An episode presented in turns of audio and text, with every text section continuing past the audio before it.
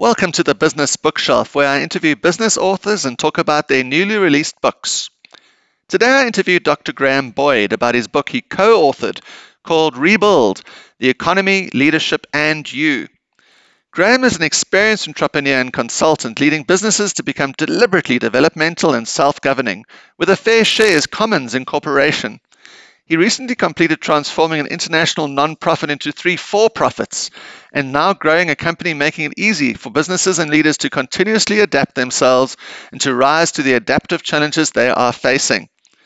Graham is the co-author of the book Rebuild, The Economy, Leadership and You. This is how the book is described on Amazon.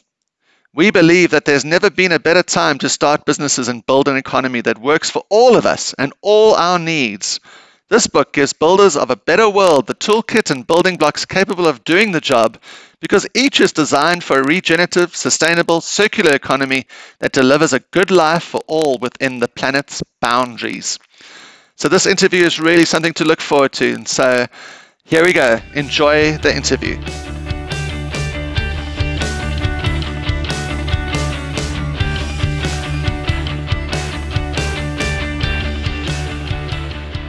Thank you very much, Lance. It's awesome to be here with you. It's fantastic. I, I, I, can't think of when I've looked forward to the interview more than this interview with you. Um, Graham, we, you've been all over the world. What do you like and enjoy doing uh, where you live? And where do you live at the moment? So I'm living in Belgium at the moment, and there are a lot of things that I enjoy about Belgium. One of the things I really enjoy in Belgium is the Belgian food. Mm. It has a cuisine that, for me, is a perfect blend of the the French, Italian, Southern European cuisines and the Germanic, Northern European cuisines. It's perhaps the I possibly the only country in the world where high-end beer and high-end wines have an equal status and prestige in top-end wow. restaurants. Um, the other thing I really enjoy about Belgium is that it's a small country. So within an hour to 90 minutes of where I live in Brussels, I can either be on the coast in the beach or in the hilly areas. Uh, so a wide range of landscape. I can go hiking, motorcycling in the forests, or head over to the beach and have some sunshine and long distance views towards the horizon. Wonderful. Yeah, I, you know, I have heard. I have never been to Brussels, but I have heard it's the sort of culinary capital of Europe, um, or very, very prominent in that regard. When did you start? Do you regularly go to restaurants, and when did you start going again after COVID and lockdown? So, I won't say I go regularly to restaurants. I also enjoy cooking myself, and I often mm. find that I can, I can cook a really good meal myself. So I, I have a I get fussy when I go to restaurants, but I have only just started going into restaurants again over the past four weeks now. Mm. And I'm still very cautious about where and when I go. I have at least been double immunized now. So I'm a little bit more adventurous going out than I was. Yeah. I've read that in France that people who are not in uh, have not had the vaccine are not going to be able to go to restaurants and stuff, which I, I guess is a good thing. So back onto you, Graham. Um, yes. Could you give us an overview of your career? You've had a very interesting, varied career. Um, could, so could you give us an overview of it? Yes, it's been quite an unusual career. So when I was growing up in South Africa, I was really into physics, especially particle physics. And I did particle physics during my studies at UCT, mm. did my PhD in particle physics in Germany, and worked as an academic researcher in particle physics theory, then in Germany, Italy, and Japan. Sure. And at that stage, I reached the conclusion that whilst I loved physics, what I really loved was broad, multidisciplinary uh, spread across even more than just physics. But to get a permanent position in physics, you needed to become a very narrow specialist, and that wasn't me. Mm. So I changed direction completely and joined Procter and Gamble in Belgium then as an R&D manager, and had a fantastic time in P&G in Belgium. for five years, was then sent off to China and was part of growing P&G's operations in China. Spent five years in China. And towards the end of my time in China, which was 2007, is when I returned to Belgium from China. That was where I'd gone through the first coronavirus lockdown in Beijing, the oil price hitting $150 a barrel, mm. looking at how China was rapidly growing and, let's say, catching up with the rest of the world, but within the existing economic model. And it became more and more clear to me then that what I'd been reading and hearing about in the Limits to Growth book published in 1972. Wow. All of this was really starting to become visible. The climate challenge, resource depletion, overshooting the Earth's capacity to carry us, all of that was becoming so visible. I tried to change things inside P&G just realized that there are way too many anchors holding P&G where it is yeah. that P&G was never going to be able to change fast enough. And that triggered me leaving P&G in 2008, whereupon I started up a renewable energy company, got involved in starting up a think tank, a leadership consultancy after that. And through all of this, I was wrestling with the whole question of what are these anchors that prevent companies from changing when their business context demands that they change really fast and change in a big way. Mm. Why is it that Kodak could not change fast enough for the digital photography revolution, even though Kodak invented digital photography? Yeah. You know, what's behind it? So that's what I've been doing then for the past 13 years now is figuring out the answers to that question what are the anchors holding business stable in a dysfunctional context or preventing them from changing? And what can we do to build businesses that are really fit for purpose for the challenges we face today? Mm. Yeah, I like that.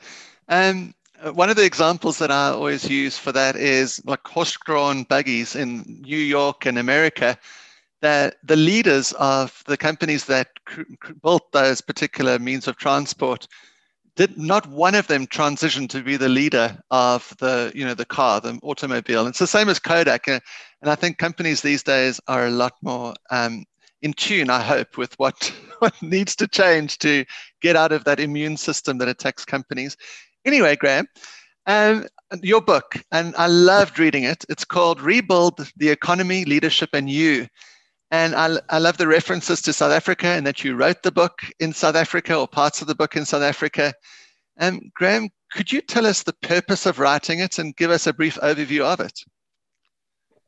Yes, the there are a few purposes behind writing it. In one level, there's a very selfish purpose. I the core thing that I'm all about is building a world that works for all. Mm. And part of my reason to write the book was to simply have a reference for me in one place of everything that I was finding that was necessary to build a world that works for all. So there was that selfish purpose. The other side of it was I was recognizing more and more that there were a huge number of people who were doing their very best to build a world that worked for all. Yeah. Lots of initiatives like the triple bottom line from Elkington, conscious capitalism, even things like fair trade, mm. many, many initiatives. And Michael them, Porter with shared value and that sort of thing. Exactly. Michael Porter with shared values, all of shared value, all of these, by my standard of actually turning ourselves around so that we're n- no longer heading towards global system collapse, but heading away from system collapse. None of them were succeeding. Each of them, at best, was slowing down our headlong rush towards the cliff of global systems collapse. None of them was turning us around. Yeah. And so the other reason for writing the book is so that everybody else could benefit from whatever was useful in what we'd been developing in Evolutesix to build businesses that are fundamentally able to build a world that works for all, which most of our businesses today are simply not designed to do. Well, I love the ambition of the book. That is extremely ambitious, and I love that. Um, and I'd love to talk to you a little bit more about your book now. And it's divided into parts, Graham. And you being you said you said you have your doctorate in high energy physics, which I'd like to talk to you about a little later, selfishly in a way. But I was taken by surprise of your first part of your book because it's a business book essentially although it's divided into you know how you look at yourself and how you look at leadership.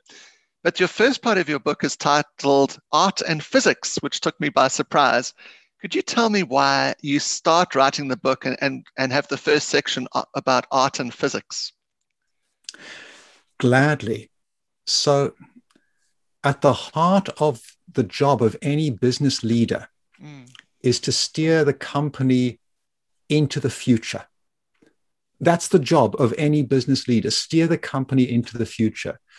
To do that well, a business leader needs to see really clearly where the future is likely to be and how to get there. In other words, they need to see what are the problems and opportunities that are already becoming visible today but that are a really critical part of the business context in the future. And they need to see options to solve the problems and grab the opportunities. So, the art of seeing what really is, mm. independently of our preconceived ideas of what we ought to be seeing, is one of the most essential skills for any business leader. Yeah and a place where people are trained in how to see things that are hidden from others is art and physics.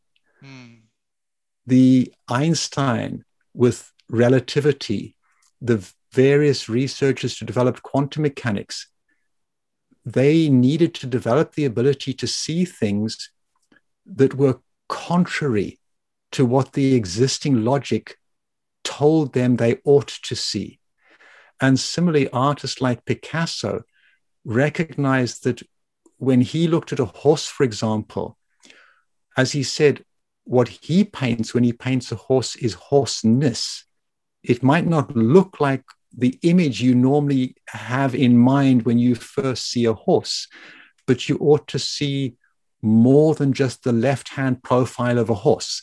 You ought to see the essence of the horse. Mm. And so Jack and I, when we wrote the book, we started with that. What are all of the lenses that we can start to use that will enable us to see what is currently hidden from us? And hence, art and physics we took as the two sources of inspiration for where can we find examples of people who were extremely gifted at finding lenses that nobody else had ever thought of using yeah. and using them to see things more clearly, to see what was hidden. Hmm. And uh, so to do that takes a lot of effort and focus, I would think. And, you know, looking at things from a different angle or a lens, as you say. And so a side question that's not in the script is do you think the leaders or the CEOs or the you know senior leaders in an organization I, I imagine in the past they were more interested in driving the company forward, you know, coming up with strategies. Do you think they now need to spend a lot of their time thinking and contemplating and looking at the business from different angles and, and looking like medium to long term and strategies rather than being hands on and driving the company? Do you think there's a more of a focus on that area of leadership now? There's absolutely a much bigger need for that than mm. ever before. the world we're living in is far more nebulous, far less predictable than it ever has been before, which means a combination of not so much thinking in the traditional sense of linear logical thinking that most people are trained in, but much more thinking in terms of deeply understanding what are the patterns and being able to see where the pattern might have changed itself to be in one, two, five, or 10 years' time. A, much deeper grasp of what are the different processes that are in flow and movement? What is the interrelatedness between different components of the system you're embedded in that you currently think have no relationship with, between each other? Well, how might they actually be related at a much deeper level? And that opens up space for leaders to be able to see what are the opportunities to really transform something rather than to simply try to predict in a linear fashion what's going to happen next year and go with the flow. Yeah. Where this becomes critical, if we look at something like the coronavirus, many business leaders, let alone politicians, were taken by surprise by the coronavirus, which ought not to have happened because you know the SARS coronavirus one hit the world in 2002. We had the MERS almost pandemic about 10 years after that. Both of those were coronaviruses, just the same as our current COVID 19 uh, cause is a coronavirus. So, all of the signals that we were heading towards at some unknown point in the future a global pandemic triggered by a deadly coronavirus, the signals were there all that's happening now with COVID 19 is that the pattern is reproducing itself in a far more severe way. Mm. The fact that so few people saw that is pointing at how few political and business leaders have developed the capacity needed to, to see how the future can evolve in this very nebulous complex, uncertain um, space where nothing happens linearly. And when something happens, it can often change exponentially rather than linearly. Yeah. Where by the time the signs are clear, it's already too late to do anything. Yeah, I agree with you. And uh, the, I don't know if it's true, but I, I've been told that that's the success of Elon Musk in that he looks at the trajectory of exponential technologies and then maps out how his company can be structured and perform when that you know that exponential technology battery and solar and whatever reaches that point and then his company will be like right in that center to exploit it and I, I don't know if i'm giving too much credit for elon musk but he's been very successful as he anyway i think anyone will imagine um, so i agree with you completely um, Graham, one of the things that comes up, one of the central themes um, is adaptive strategy. And is that what you were talking about now? Is that what you would, or is adaptive strategy something different? That's exactly what I'm talking about okay. now. You know, um, Dave Snowden has come up with some superb frameworks to really understand the difference between simple processes, complicated processes, or complex processes. Um, and the essence of where the world is today is what Dave Snowden would refer to as a complex process, or possibly even as a chaotic process. And so, an adaptive strategy is the kind of strategy a company needs to thrive in a world that is not merely complicated, but is actually complex. And the essence of complex is that you cannot predict what is going to happen in any sense of accuracy. In other words, you cannot ever get enough data fast enough and cheaply enough to be able to do any kind of solid analysis and use the analysis to determine what to do. So, an adaptive strategy is one that thrives in that kind of world. And a core element of what we're pointing at with an adaptive strategy is also what is referred to as the difference between a technical challenge and an adaptive challenge. And the other essence of an adaptive challenge, and this is very relevant to Dave Snowden's complex business scenarios, mm. an adaptive challenge is one where who you are is not fit for purpose to address the challenge that you're dealing with. Yeah. You actually need to change who you are to face up to the challenge. And I'll bring it back to Kodak. Part of the reason why Kodak even though they invented digital photography, was never able to build a business from it, is that they were Kodak as a whole.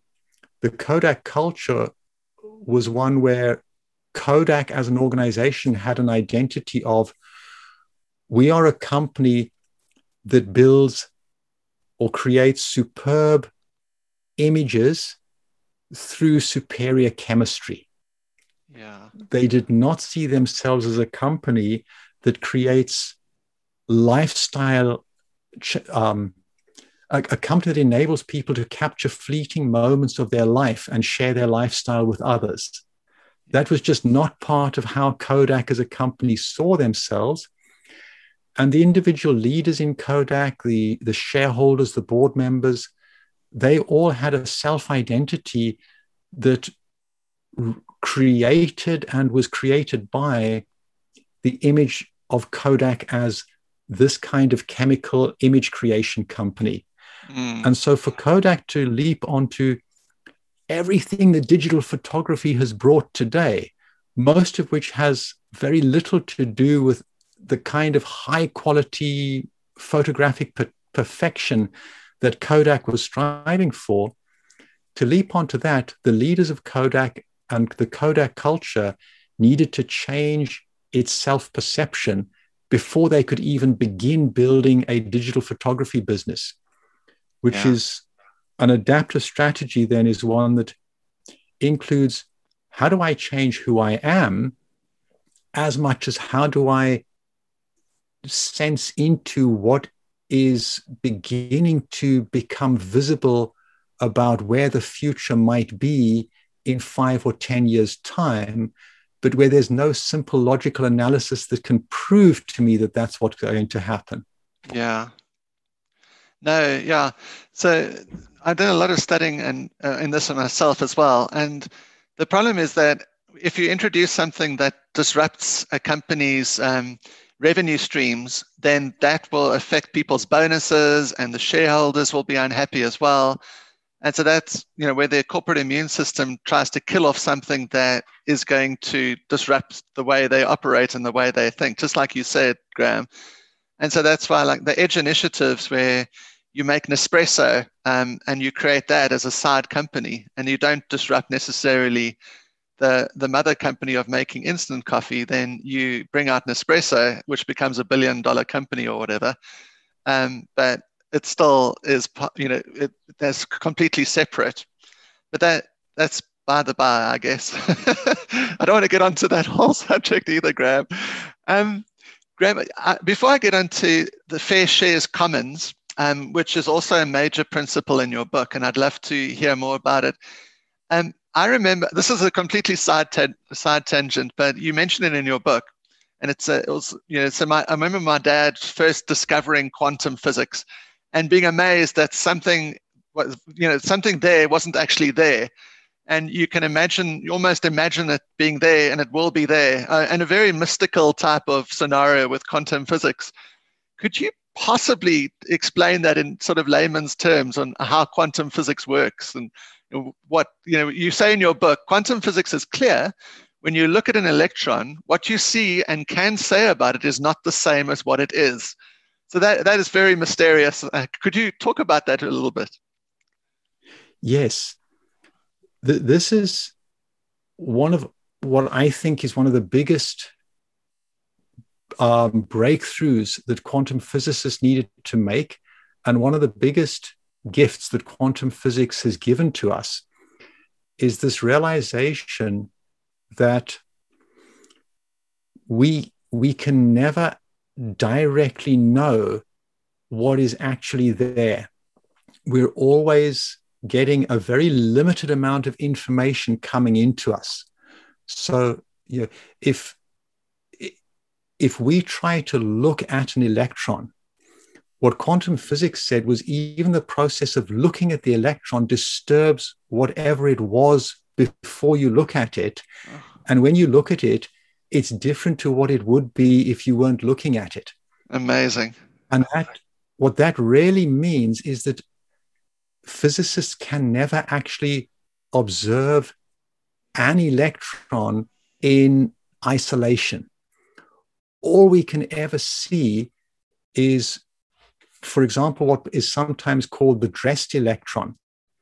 We can only see the electron after it has been dressed up by its interactions with everything else that it's currently interacting with, including the vacuum and other virtual electrons. And what that then means is because we're never actually directly seeing in a pure way what it actually is, we can never actually ever know what it is. And that then leads to one of the philosophies of physics being that physics is the study of what we can say about what is rather than what actually is. So it's the study of if I say that an electron is here, how confidently can I say that? if I say that the electron is there, how confidently can I say that? And that then leads, you know, links to part of the essence of quantum physics is taking it one stage further and saying the electron doesn't even know where it is because even the electron cannot figure out the answer to the question I am in isolation from everything else that it is surrounded by and interacting with, which takes us back to what many South Africans um, or Southern Africans know as Ubuntu. I am because we are. I cannot know who I am in isolation from all of the other people I'm interacting with, which is why this is so relevant to business leaders and businesses. Who a business leader is, is very much a function of who they are surrounded by, who a company is, is also very much influenced by and a function of everything else that they're embedded in. Yeah, that's amazing. Thank you so much, Graham. That was really interesting. And the last thing I want to talk to you about your book is, is a very important theme, which is something called Fair Shares Commons. And, and I just must remind the listeners that Graham's just giving an extremely high level overview to whatever he's talking about. Please, please, please buy the book. And we're speaking to Graham Boyd, and his book is called Rebuild The Economy, Leadership, and You. Um, and so, Fair Shares Commons, what, what is that? What, what is that term? Uh, can you talk to us a little bit yes. about that? So, that is something that is both very new and very old. So the, the fair shares commons is something that people like Professor Rory Ridley Duff, myself, and a few others have worked on developing. The trigger for this is linked to what we've just been saying the realization that what an individual business leader can do depends on what they are currently embedded in almost all business leaders today are embedded in limited companies, whether it's a private or a public limited company. And that means that what a business leader can do is constrained by the way that the company is incorporated, by the kinds of investors that they have on board, by the choices that those investors make in the annual general meeting, if I take as an example Paul Polman, after Paul Polman left P&G, he went briefly through Nestle and then into Unilever as CEO. And one of his very first acts was to say, we are going to stop issuing quarterly reports. And any investor that doesn't like that is not the kind of investor we want to have in our company. So he was directly recognizing what we were saying that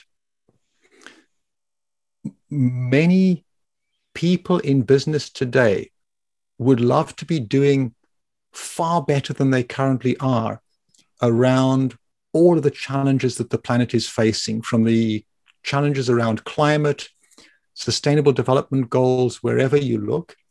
However, they are constrained by the power of the investors in the general meetings who elect the board, who take the major decisions, which also shapes in some ways the kinds of people who come into companies. And I'll come back to Paul Polman for a moment. Mm. Towards the end of his tenure as Unilever CEO, Unilever was under threat of a hostile takeover from Kraft.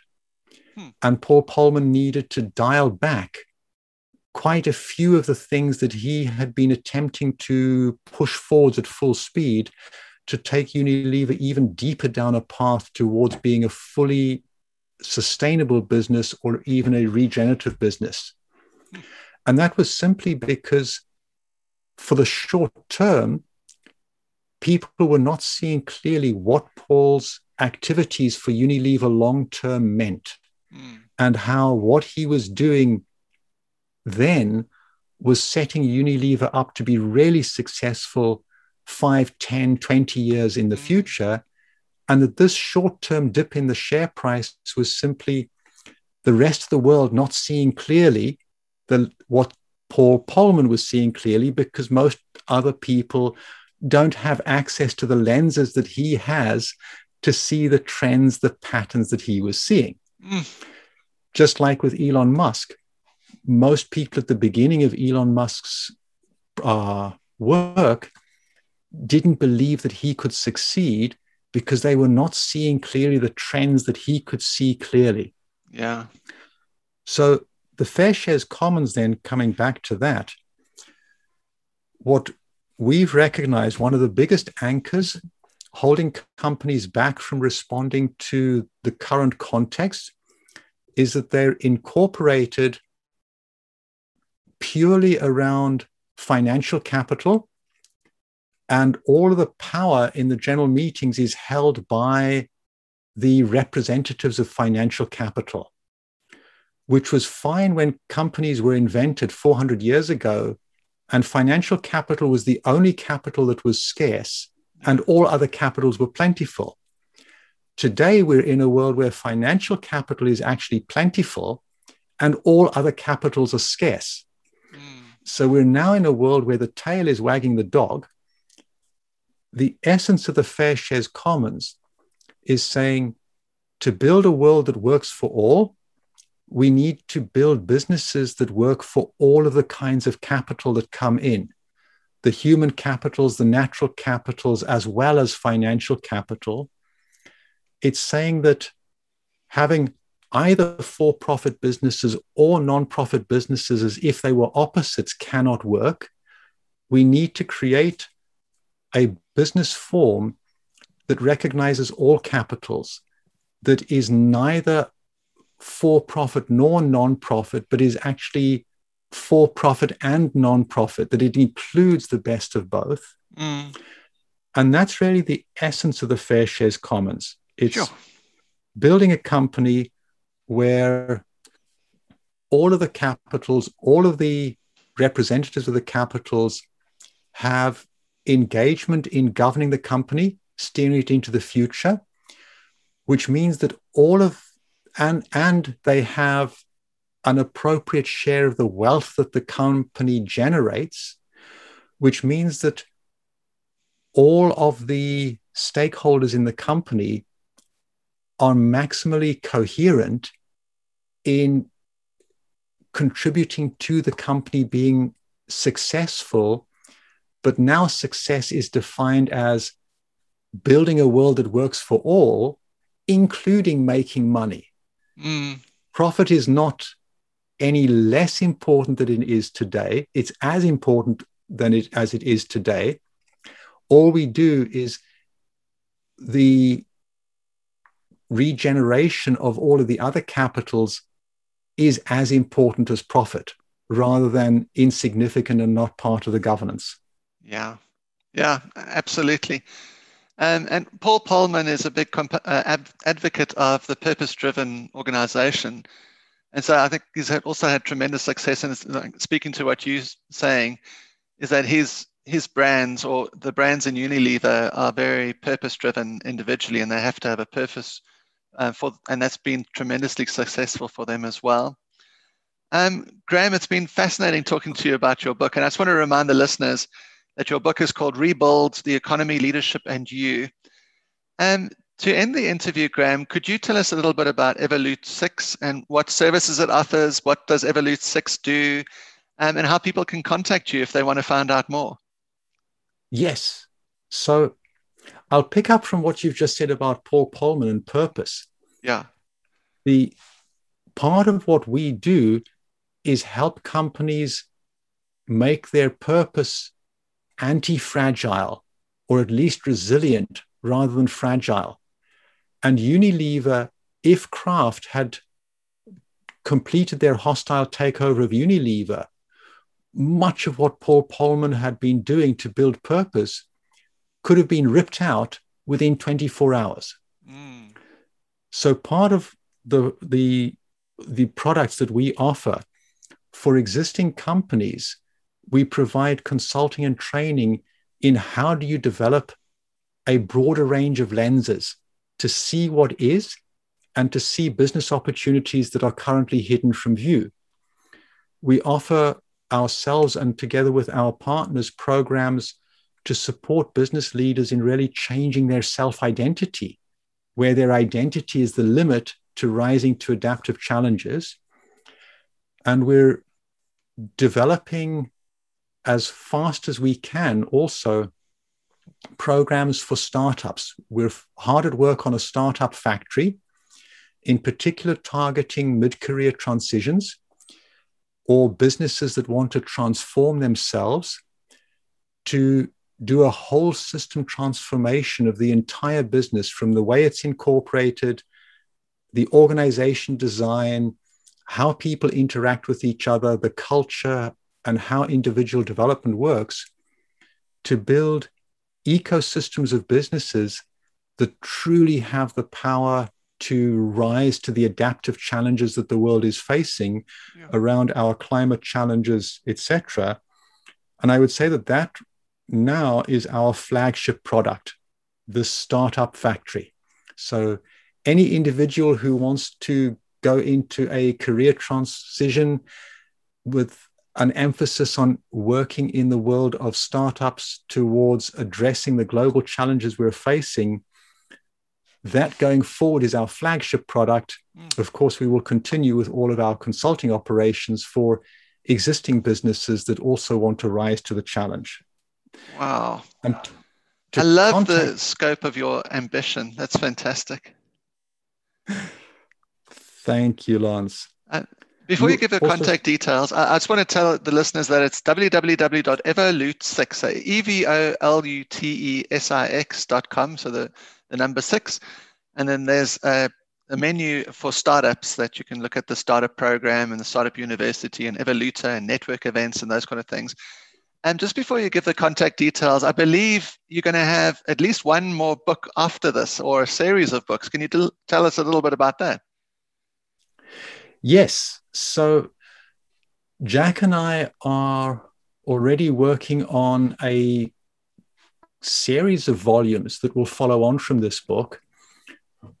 One part of these successor books will be compendiums of contributed articles related to the span of themes in Rebuild, both from people who are critical of what we propose as well as people who are supporting. Mm. And then we also have a couple of books that we're busy working on to go deeper into just how do you put this into practice. So rebuild is it is a do it yourself guide, but there are quite a few, each chapter has been distilled down to the essence. Mm. So we're writing a few other books over the course of the next few years, expanding each part into a complete book by itself, which will then be a much deeper dive into the practice of doing that. Yeah, amazing. Uh, so, Graham, uh, sorry, I, I interrupted you when you were giving your contact details and how people can link up with you. Yes. So, the other website I'd also point people at is my personal website, which is where the book is summarized and where you can look at videos and stuff like that as well. That is graham-boyd.biz, G R A H A M hyphen B O Y D dot biz. And for people who want a taste of the book, there's a PDF that you can download from that website as well. Sure. Jack and I have a commitment. You know, if you think of South Africa, this book, yes, it's available in print in South Africa, but it's what 650 rand yeah. today from exclusive, yeah. which is beyond the price point of many South Africans. So our commitment is that the PDF will always be available as a free download so that nobody is prevented from benefiting from what we've developed simply because they don't have enough money in their wallet or are living in a country where the typical monthly income is significantly lower than Europe or the rest of the world. Mm. And to, to connect with me, Twitter is always a good place. Graham Boyd, PhD. LinkedIn as well, Graham Boyd, PhD. Hmm. And if you want to email me, there are email addresses on the Evolutesix website. Yes. And also graham at evolute6.com. Wonderful. I mean, yes, Graham, that's what I love about this podcast is that I get these books sent to me because I, I, fall into the category of probably not being able to afford the books that are available that I would like to read. Um, so, Graham, thank you so much for joining today. And thank you again for your book, Rebuild the Economy Leadership in You. It's been an absolute pleasure talking to you. And I hope to read the, the, the rest of your books when they come out with, with great interest. Thank you so much. Wonderful. Thank you, Lance. And I hope you, the listener, found this as interesting and useful as I did. So please go and buy the book. If you'd like to contact me, then please do. My email is lance at ideastorm.co.za and the website is www.ideastorm.co.za. So until next uh, Sunday, Goodbye and stay well. Bye bye, everyone.